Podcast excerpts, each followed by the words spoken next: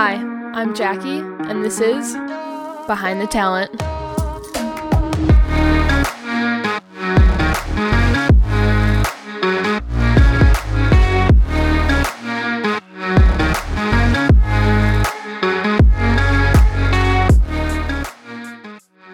The independent artist is a phenomenon known to many as the artist that does it all. Rolling Stone reported independent artists could generate more than $2 billion in 2020. One of the biggest draws to independent artists is that they do it all. They write all of their own music, they record it, produce it, mix it, master, they take care of the business side, they do it all. And Carolena is one of them. And I'm a, I'm a singer, songwriter, performer, producer, multi instrumentalist, and actress, which I know isn't, it's kind of correlated with the music industry, but I always kind of just throw it in there. Wow, you really do it all. What genre would you put your music in?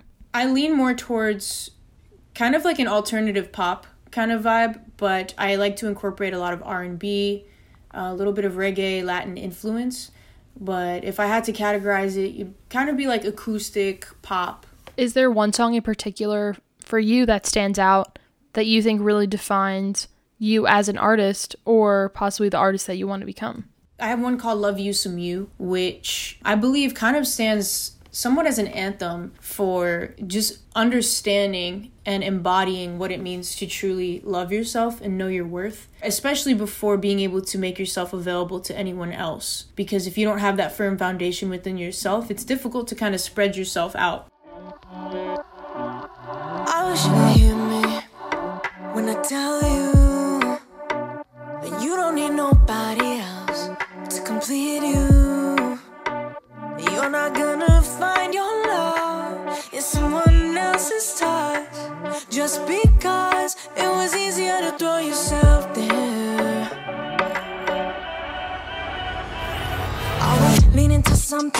something, a revive? Is it leading us into a better time? I can finally look you in the eyes, show you that I'm not the same one you left behind. How you gonna tell me the truth and a lie? You say you're feeling empty, and I can tell you why. So that one is super important to me. The message of it, when I perform it, I feel like it resonates with people really deeply. So yeah, that one that one's a really fun record. Such a great message over a very solid beat. I'm super impressed with that track.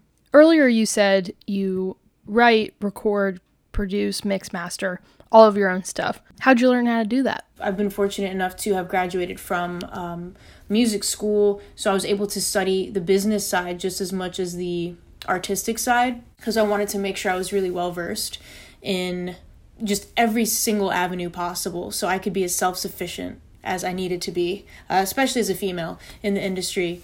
It's incredibly smart of you to go to school and get educated on the side of the music industry that you might not have previously known about. Where'd you go to school? So I went to Loyola University, New Orleans. I got a Bachelor of Science in Popular and Commercial Music. I'm sure having that education in the genre that you wanted to pursue was really beneficial in helping you become self sufficient as an independent artist. Are you still independent today, or have you started kind of building that team around you as you start to progress further into the industry? For a while, I've, I've just been doing it on my own. From a young age, I kind of acted as like my own booking agent, my own digital marketer. But lately, I've actually started to formulate uh, a really solid foundation. We're doing a lot of groundwork right now. So, right now, I, I am working with somebody I would you know say is is my manager for sure. She's doing a lot of the behind the scenes stuff that you don't think would be important until you get to a certain point and then you're like yeah maybe i should have taken care of that. For any independent artists or artists getting into the industry that might be listening what sorts of things should they look out for and think about on the business side that you may not have thought about in the beginning so things like contracts, analytics, you know, looking at where your numbers are on every platform, making sure that everything is consistent across the boards.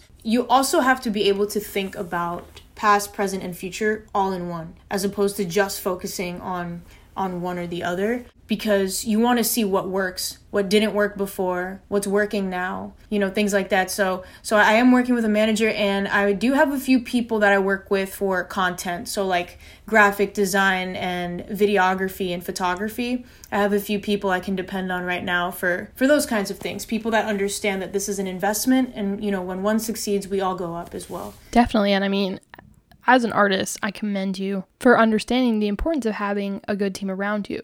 Do you think it's helpful for your creative process and your music creation to have that team take care of all the nitty gritty so that you can just focus on your craft and getting better? I think it will soon. I think because I've just started, it's definitely allowed a lot of exploration, a lot of trial and error. And ideally, that is the goal. Is like, okay, you guys take care of this. I'm literally just going to focus on my art. Definitely. I can see the balance is important for a lot of independent artists who started out making those decisions and doing all of that work on their own. Do you think moving forward you'll still be heavily involved in a lot of the decision making behind the scenes, or will you kind of take a back seat and really let the reins be taken by a team? Right now, because of being an independent artist, I've appreciated the grind for so long that I don't see that ever coming out of me. You know, I, I still want to have a certain amount of control over my work and uh, and over people's perception of me as much as I possibly can. But I, I also do trust the people I work with. So I think it's going to be a combination for right now, but eventually the goal is to just be able to focus on the creating aspect and not so much hey did we get that contract out hey did, you know but but i appreciate all of it totally understand and I think it's tough for a lot of independent musicians who start off on their own so they know all the decisions that need to be made. And as they go forth in their career, they still really want to be a part of all of that. How important is it for you to have a team around you that not only is working for your business, but has a relationship with you that's more than just client to manager or client to team member? I find that with building a team, it's yeah, I've worked with people that it's just like a one off. It's like, okay, cool, like thank you. Like you want to do a shoot, let's do it. But most times I meet people who are like interested in an in investment, like understanding you as a human first so that you're comfortable in front of the camera. But yeah, I think it's about understanding first and then making it happen on camera. And for some reason that's it seems to be like one of the hardest parts of this entire thing. Of like just the entire scope of things is is being transparent, but at the same time exhibiting like, okay, that that right there looks really great, you know? Yeah, in terms of comfort, I think it's really important to have the people around you that you not only trust, but also have your best interests at heart and will always advocate on your behalf. They're really taking your vision and making it into a reality, so you want to have people that understand what your vision is in order to put it on the right path. And even too, you want people around you that that are going to tell you if something's working, but also when it's not. You need to have that level of comfort to be honest with someone about, hey, this is not really the direction we should be going in. Don't really think this fits with what you overall think about your brand. Because oftentimes, artists and even their teams can get so focused on certain things that they lose sight of the overall vision of the project. I think it's important to have the people in place that are comfortable enough to be honest with you and tell you, hey, this is not really the direction we should be going in if you're hoping for a different outcome. Switching gears a little bit, I'm curious to know how you define success in the music industry. Is it qualified by how good the music is or quantified by the number of streams or data points or things like that? Definitely the quality of music. I'm always going to say that because and it's it's really difficult for me because I try to put myself in the mentality of an average listener, but it's almost impossible for me to do that because as a creative when I go to listen to other artists that are maybe on the same kind of frequency as I am, I'm I'm automatically thinking business. But I do believe that the quality of music is going to speak more than numbers. Maybe not for like labels when they're scouting, but in as a whole, in general. I think that numbers do a great job of hyping people up um, of making somebody sound or look more appealing than they actually might be. But numbers, especially in this industry, can all be bought, unfortunately. I think it's all subjective, maybe, but from a numbers versus like quality of an actual song, I'm I'm always gonna go for is the song good.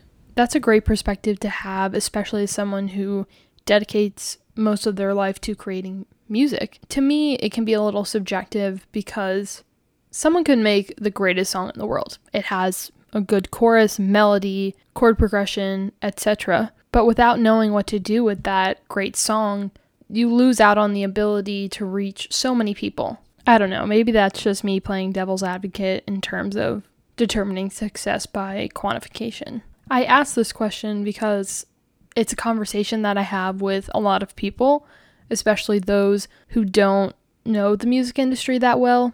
Say I'm at a concert. Yes, I'm there enjoying the music, but a part of me is thinking about all the people running around backstage, the managers somewhere in the crowd watching, making sure his or her artist doesn't mess up the song. You know, there's so much going through my head about what's going on behind the scenes that when I ask my friends about it, they're confused. They just notice the good music, they recognize that the artist played their favorite song, and that was it.